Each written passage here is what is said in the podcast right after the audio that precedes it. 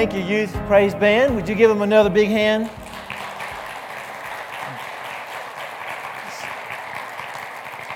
So thankful for you leading us in worship. I was thinking about Luke on the drums and Jackson on the keys, Brianna on lead. I mean, doing a wonderful job. Thank you for leading us to this point. We're in Hebrews chapter 11 this morning, and uh, before we get started, I just had this one thing on my mind. You know, yesterday we had the service for John Henry, and I'm going to miss John Henry in this service particularly. Because out of all the people that come, he's the only one that ever says what? Amen. Amen. And now I'm going to, I'm going to train you today.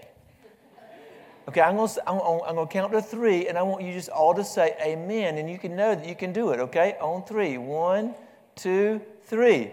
Amen. amen. Now you can do it, okay? You're, you're ready to go. You've been trained and equipped. So, you know, it's always encouraging when somebody urges you on, when, they, when, they, when you have really uh, hit a point that's absolutely true. And we need that encouragement. Well, this morning we're talking about having evidence to believe. And so many people uh, today say there's just not enough evidence for them to have faith. Now, I want to tell you, I'm not going to give you all the evidence for faith, so don't think that's this kind of sermon. But it's not that we don't have enough evidence to believe, it's what we do with the evidence that we do have. You know, I've shared this story with you before, but Sherlock Holmes and Dr. Watson, you know those two, and they were going on a camping trip. And it was going to be a wonderful event. So they made all the arrangements. They traveled to the ideal spot. They made out their campsite. They set up a camp. They built a fire. And they cooked dinner. Everything was going great. And after dinner, they laid down to go to sleep that night. Some hours later, Holmes woke up and he nudged his faithful friend, nudged him. He said, Watson, Look up at the sky, tell me what you see. And Watson says, Well, I see millions of stars. He says, Well, what does that tell you? He said, Well, astronomically, it tells me that there are millions of galaxies and possibly billions of planets. Astrologically, I observe that Saturn is in Leo. Horologically, I deduce that the time is approximately a quarter past three. Theologically, I can see that God is all powerful and that we are small and insignificant.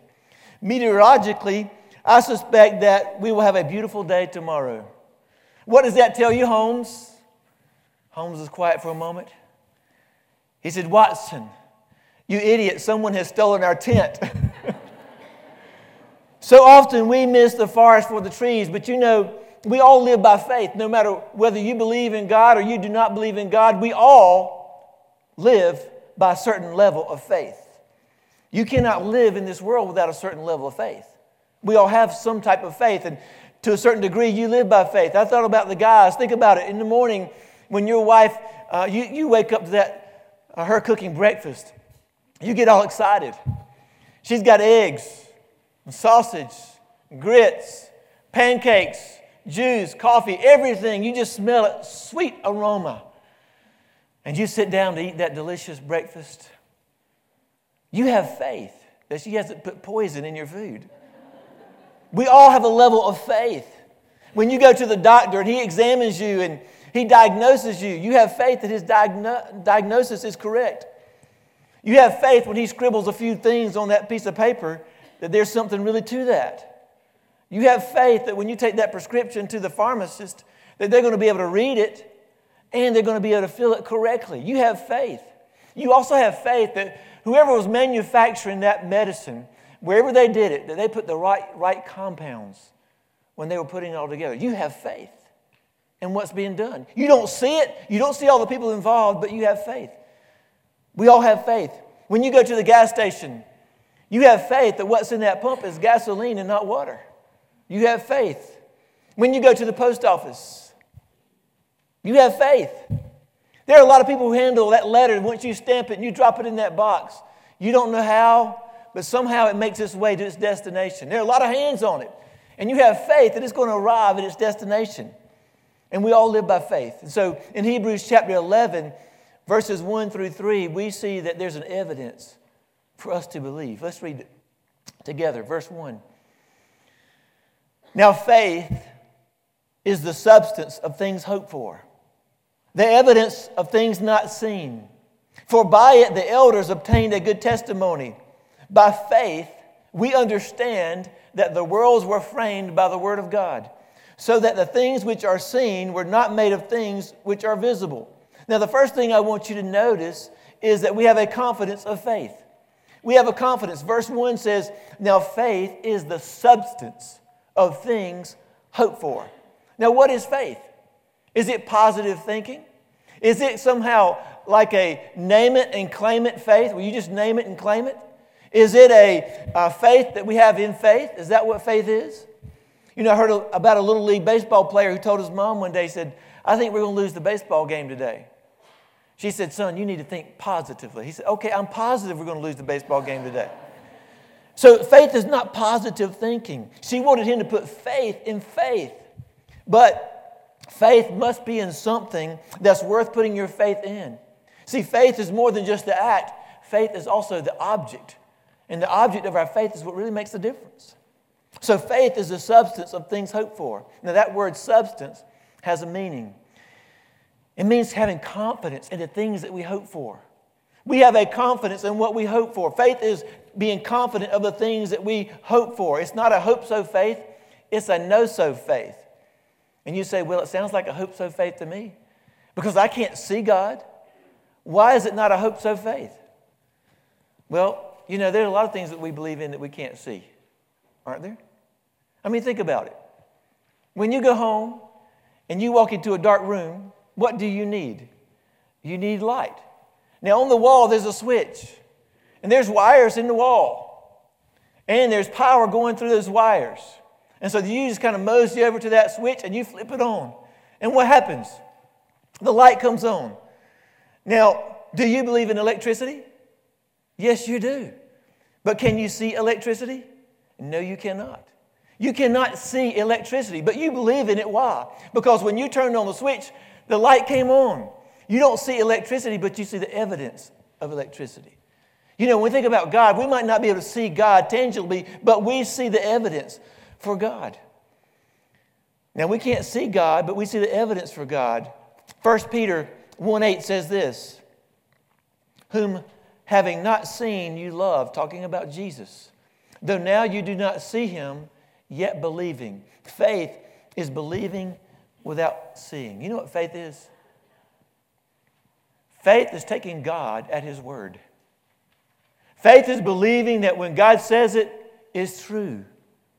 We believe that there's the word of God is true because we've seen by experience the power of God's word. You know, a number of years ago, I was taking my youth rock climbing, and we would um, go to a place called Looking Glass rock in Brevard, North Carolina. And so it's kind of intimidating to scale a rock face.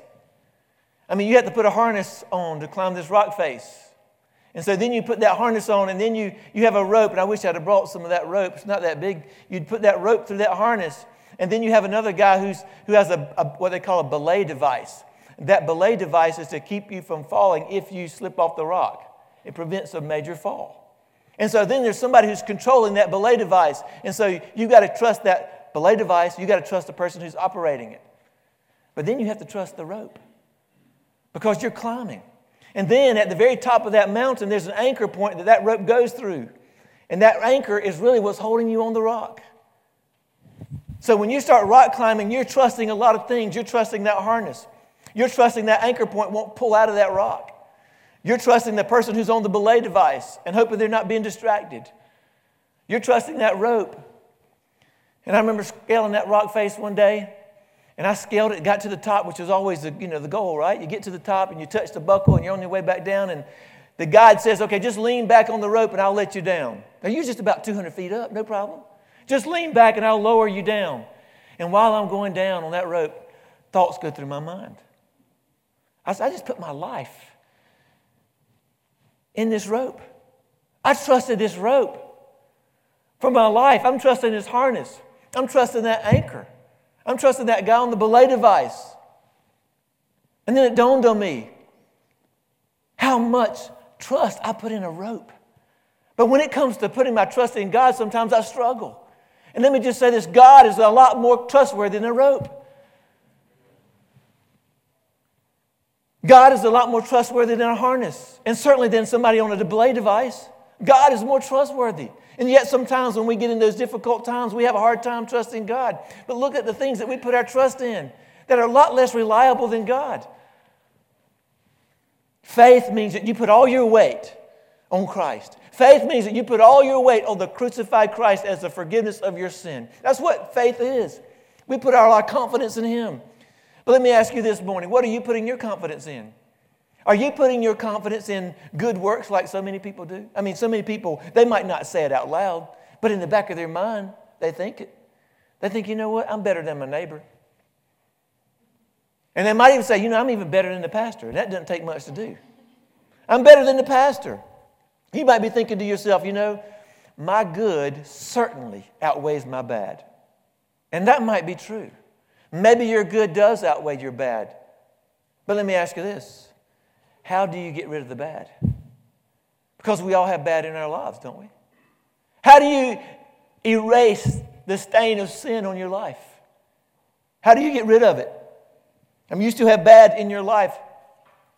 I don't know if you remember a few years ago, there were some mysterious deaths that took place at a resort in the Dominican Republic. Some people would order a drink and then they would get sick, and sometimes people would die.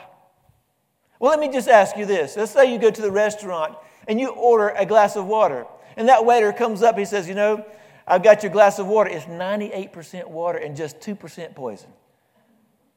The good outweighs the bad, but would you drink it? Well, that's what it is for you. You can be 98% good and just 2% bad, and you'll never get into heaven. Because you have got to get rid of the bad. God will not let sin into heaven. And only through Christ's death on the cross can we remove the stain of sin in our lives. And whenever you put your faith in Christ, you're putting all your confidence on the cross. So we have a faith in which we have a confidence. We have a confidence in our faith, but we also have a content of our faith. Look back there at Hebrews chapter 11, verse 1. Now, faith is the evidence of things not seen. Now, some of you know I like to watch investigative discovery when I, when I get an opportunity.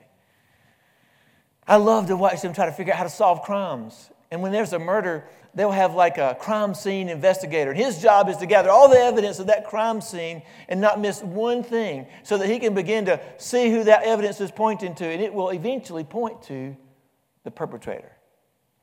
Well, the Bible says that we have evidence, and faith is the evidence of things that we don't see.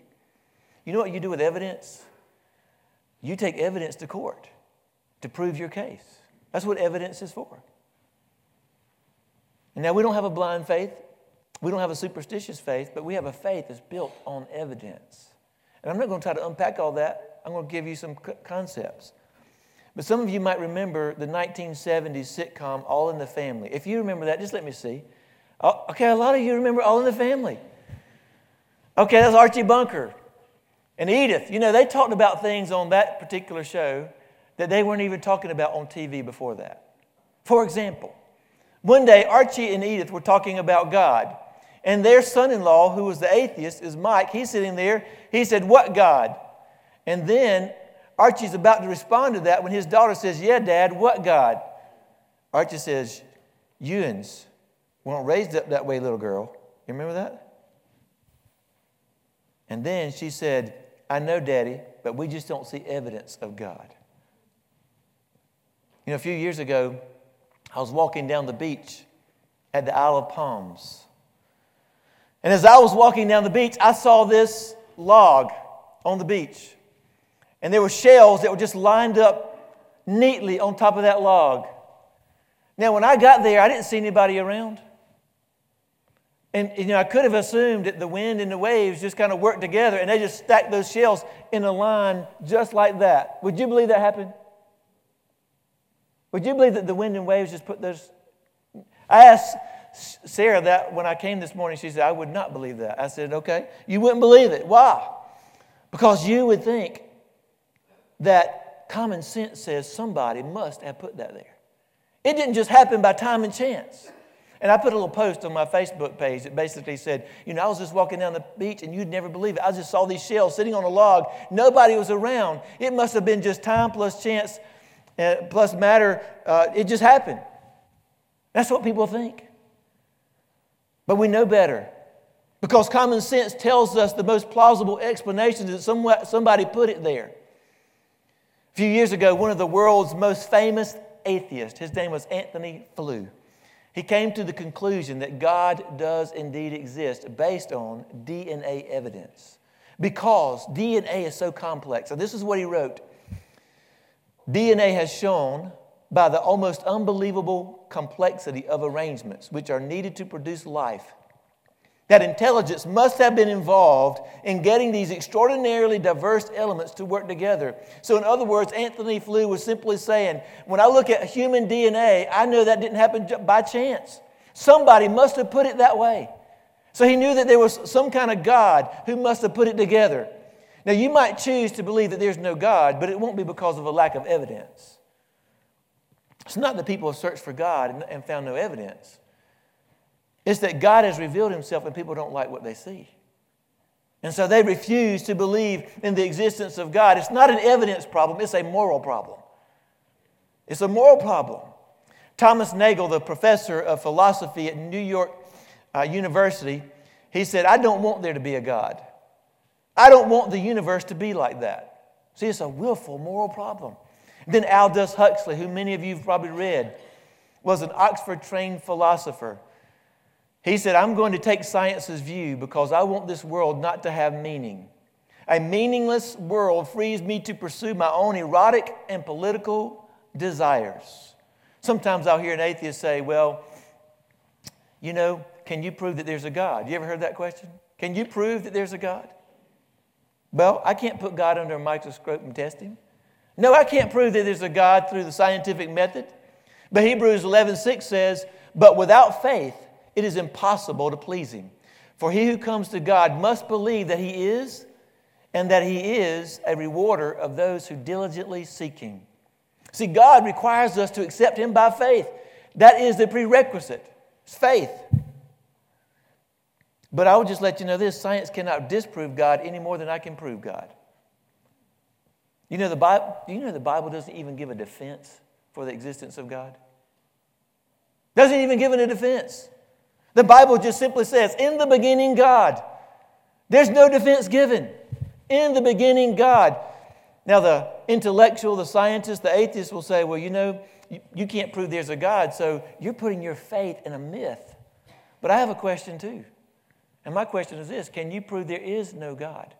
Have you exhausted the universe and discovered there is no God anywhere? Because I do believe that the burden of proof is on them. I think the evidence is in our favor. Because I'd ask this question why do we have something rather than nothing? You know, a five year old child can stump the smartest philosopher. Wouldn't you agree with that? You know what they'll do? Why? Why? Why beauty? Why trees? Why water? Why love? Why do we have something rather than nothing? I believe an atheist has to have a lot greater faith than I do. And one of those atheists was a man by the name of Stephen Hawking, one of the most brilliant scientists in our generation. He was a great man of faith, but his faith was not in God, his faith was in the universe. And during an interview with Diane Sawyer, Stephen Hawking was asked if the universe could give you one answer. If you could ask the universe just one question, what would it be? Do you know what this brilliant scientist said? He said, I would like to know why the universe exists and why there's something rather than nothing. You see, an honest atheist will have to admit that they don't know the answers to the most fundamental questions in life. There are four questions that everyone in this room will ask at some point. You're going to ask, Where did I come from? That's my origin. Number two, you're going to ask, Why am I here? What's my purpose in life? That has to do with meaning. You're going to ask, How shall I live while I'm here? That deals with your morality. And at some point, you're going to ask, Where am I going? That's your destiny. Every one of us asks those questions origin, meaning, morality, and destiny. All of us ask those questions at some point. And the answer to those questions is not found in a science lab, it's found in God's Word. Let me give you an example. All of us want to know those answers, right? I heard about a little girl who went to her mother one day and said, Mama, where do people come from? And she said, Well, God created Adam and Eve, and they had children, and that's, that's where we all came from.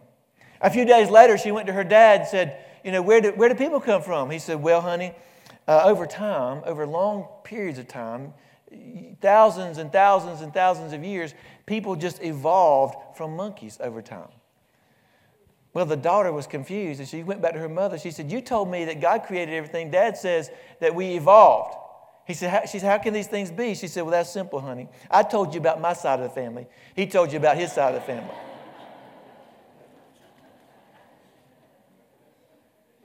I mean, we laugh, but we know there's something rather than nothing in this world, right? I know there's something rather than nothing because God's, God's word says that in the beginning, God created.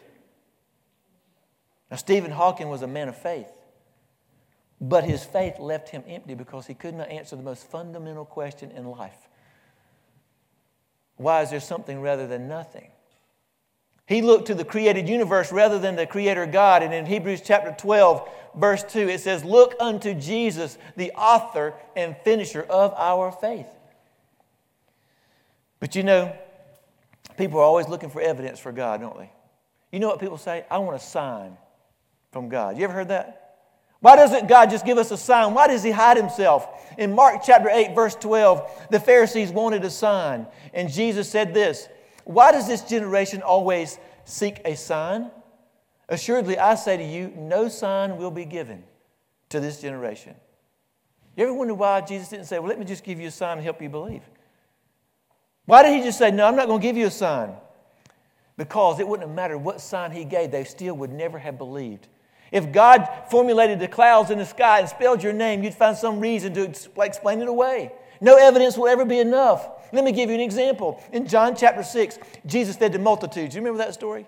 Now, we believe that there were 500, the Bible says there were 5,000 people that he fed, but we believe that was just the men. We, we, we don't believe it counts the women and the children. Some people believe that there could have been as many as 15,000 to 25,000 people that Jesus fed on the mountainside that day. Now, Jesus fed them with two fish and what? Five loaves. That's a pretty significant sign, isn't it? Do you know what happened immediately after that? In John chapter 6, verse 30, this is what they said to Jesus. After that, what sign will you perform then that we may see it and believe you? That, is, that doesn't shock you? You know what Jesus said in John 6 36? But I said to you that you have seen me and yet do not believe. So it's not about the signs. It's not the lack of evidence, it's an unwillingness to believe. And then again in Matthew chapter 12, verse 38, the Bible says that some scribes and Pharisees came to Jesus and saying, Teacher, we want a sign. You ought to go look up how many times they did that. And Jesus said, An evil and adulterous generation seeks a sign, and no sign will be given to it except the sign of Jonah, the prophet. For as Jonah was three days and three nights in the belly of the great fish, so the Son of Man will be three days and three nights in the heart of the earth. And let me just say this if the resurrection is not proof enough for you, there will not be enough. God has revealed himself through creation, He has revealed himself through His word, He has revealed himself through His resurrection. It's not a lack of evidence. Now, we have a confidence of our faith. We have a content of our faith. Let me give you a third thing there's a comprehension of our faith. Look at verse 3. By faith, we understand that the worlds were framed by the Word of God. You ought to just write under, underscore, un, we understand by faith. Verse 3 is talking about the origin of the universe, he's talking about the beginning of the cosmos. By faith, we understand how the worlds were framed. Do you know what cosmos, what words we get from cosmos? Have you ever heard the word cos- cosmopolitan? You know what that means? You know, cosmos means to put things in order, to arrange. Cosmo, cosmetology is when you arrange the hair and you put it in order, right? Some of you did that before you came. Another word we get is cosmetic. You know what that means? Ladies do that a lot. They arrange the face, they put it in order before they come to church. And so we know by faith, we comprehend that God put this universe in order. By faith, we comprehend that He framed the world. We live in an orderly universe that does not happen accidentally. Someone had to set those laws up to govern our universe. We have these laws of nature. That happened by design. Somebody did that. But nobody was present at creation, so we have to believe it by what? By faith. God asked Job in Job 38 4, he says, he could ask us the same question Where were you? Where were you when I laid the foundations of the earth? Tell me if you think you have so much understanding. See, nobody witnessed the creation. God requires faith. Some people will tell you, well, you know, the world evolved over a period of time. Evolution is just a pure fantasy. Let me give you an example. You know, I heard a, a, a, story of a group of people who were visiting a, a, museum and they had a dinosaur on display. And so this guide was showing these, these uh, folks about this dinosaur. And he said, You know, these scientists found one bone, one dinosaur bone, and they were able to to take that one bone and recreate this huge dinosaur that you see before you right now from that one bone. And this, this magnificent uh, replica of that dinosaur, uh, that dinosaur actually lived 2 million years and six, 2 million and six years ago. That's what it was, 2 million and six years ago. And one guy in that group said, Well, how do you know this dinosaur lived two million and six years ago. He said, Well, when I first came to work here six years ago, they told me he'd been here six million, I mean, two million years. So that's two million and six years old. That's how old he is. I remember being in Pennsylvania. I was eating at a fast food restaurant. And I got into a conversation with a guy who believed in evolution. And we were, we were in a checkout line, intense conversation. He looked at me, he said, he said, You see your hand? He said, It looks just like the hand of a monkey, the same type of structure. You don't see the similarity? I said, Did you look out in the parking lot? There are a lot of cars that look a lot alike. There are compact cars, there are SUVs, there's pickup trucks, and there's tractor trailers. Are you telling me that that tractor trailer evolved from a compact car? They're similar. No, they're similar because there was a good design, and the designer used it over because it fit the purpose. The Bible says that God spoke this universe into existence. He made this world out of nothing. In Genesis chapter 1, the Bible says, In the beginning, God said, Let there be light, and there was light. Now that's power. Someone said there's three types of atomic bombs, three sizes. There's big, there's bigger, and then there's where is everybody? Well, God's word is more powerful than an atomic bomb. God's word can speak the world into existence. When He says, Let there be light, there was light. God can create this world by the power of His word. And you know what? He can also recreate in you a clean heart through the power of His word. That's what God does.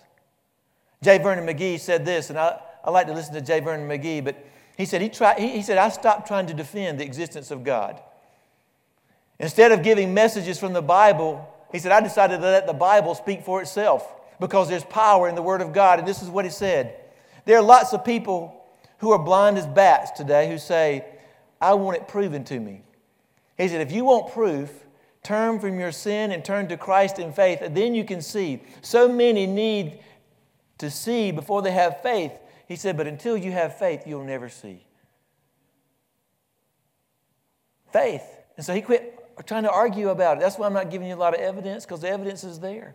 Let me give you another thing. There's confidence of faith, there's the content of faith, there's comprehension of faith, but then there's the cultivation of faith. You might be asking, well, how can I increase my faith? I'm struggling in my faith. You might be like the man in Luke chapter 9. His son was a demon possessed guy, and uh, he brought the, the, the demoniac to Jesus, and the disciples couldn't cure him. And he said, he was just begging Jesus, can you, can you help my son? And Jesus said to him, If you can believe, all things are possible to him who believes. And when Jesus said that, I think it was like somebody dropped a boulder on that guy because his faith was shaky. He was struggling in his faith. And then he cried out, I think, to Jesus again. He said, Lord, I do believe, but help my unbelief. And when you're struggling with your faith, you need to turn to God's Word. If you want to cultivate faith in your life, you need to go to God's Word. Write this verse down. Romans 10 17 says this Faith comes by hearing, and hearing by the Word of God. Do you want to increase your faith? Go to the source. D.L. Moody was a great evangelist, and he had a lot of faith.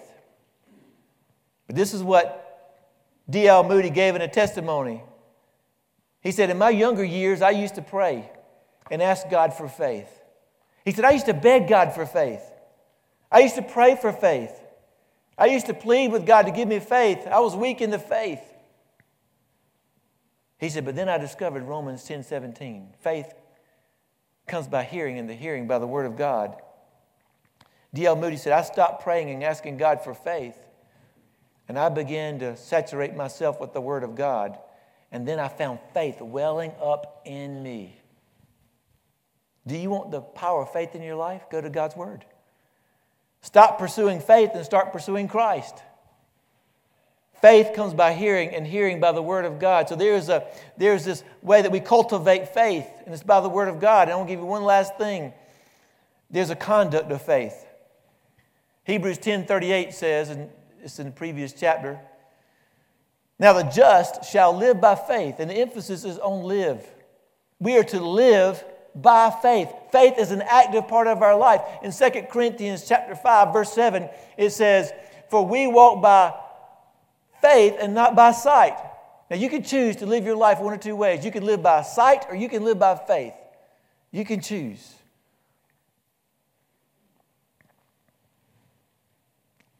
But most of the, re- most of the reason why we don't live by faith, and, and one reason why we don't obey God is because we don't believe. Let me give you an example. How many of you have ever seen a sign hanging on the wall that says, wet paint, don't touch? When you see that sign, what is the thing that you know you're going to do? You're going to touch it. And why do you do that? Because you don't believe the sign. And so you don't believe, so you disobey. The reason that we don't obey God sometimes is because we don't believe, we don't have faith, we don't trust. I don't know how many times I've heard somebody say, Well, that's a man of faith, or that's a woman of faith. I want to ask you a question How many people do you really know who live by faith? How many people do you know who are willing to go where God says go? How many people do you know that are willing to do what God says do, even when it makes no sense?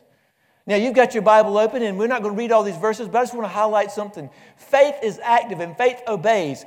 In, in Hebrews chapter 11, verse 4, I'm just going to kind of go through these quick. Hebrews 11, 4, by faith, Abel offered to God a more excellent, excellent sacrifice.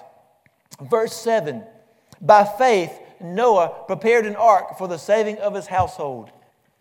Verse 11 By faith, Abraham obeyed when he was called to go out to the place which he would receive as an inheritance. Verse 11 By faith, Sarah said, I also received strength to conceive, and she bore a child when she was past the age. Verse 17, by faith, Abraham, when he was tested, offered up Isaac. Verse 23, by faith, Moses, when he was born, he was hidden three months by his parents. Verse 24, by faith, Moses, when he became of age, refused to be called the son of Pharaoh's daughter. Verse 27, by faith, he forsook Egypt. Verse 29, by faith, they passed through the Red Sea as by dry land. Verse 30, for by faith the walls of Jericho fell down after they encircled them seven days. Verse 31 By faith the harlot Rahab did not perish with those who did not believe, but when she had received the spies with peace. Did you see what happened? Faith requires obedience, faith requires action. In every one of those examples, God required them to act in faith. And some of you don't live in faith because you're living in fear. You're afraid. Let me ask you do, you do you think those people you just read about, do you think there were no risk? Do you think there were no challenges? Do you think there were never a doubt? There was never a doubt? Do you think Abraham never questioned God about what he was telling him to do? But God wants you to exercise your faith by trusting him. Let me ask you a few questions. What would you attempt to do for God if you knew you could not fail? What risk would you be willing to take for Christ if you knew He told you to? Would you teach a connect group? Would you lead a small group? Would you go on a mission trip to a place that frightens you? What would you be willing to do? I ask myself, have I ever really done anything by faith? Because most of the time it's not that way. I began to reflect on a time in 2003, I was supposed to put a medical team together to go to West Africa. And I remember like it was yesterday. My job was to get doctors and nurses, and Lynn's job was to get medical permission. I've shared this with you before. She was working on medical clearance. I was working on getting the team put together. And by June of 2003, six months before we were supposed to go on this trip, I had zero doctors and zero nurses. And I remember sitting in my office that day and I said, Lord, if you want this to happen, you're going to have to provide because we don't have anybody. And I'm, I'm, I'm not making this up. I wish, I mean, I've got all the details. People started calling me from all over, from Tennessee, Georgia, Louisiana, Texas, Florida, North Carolina, asking to be part of our trip. I don't even, I don't even know how they heard about it. And it's amazing how God began to assemble this team, and it was all done by faith because it had nothing to do with me or our team. God put everybody together, the, the pieces. It's amazing. The, the, by far the most miraculous trip I've ever been on.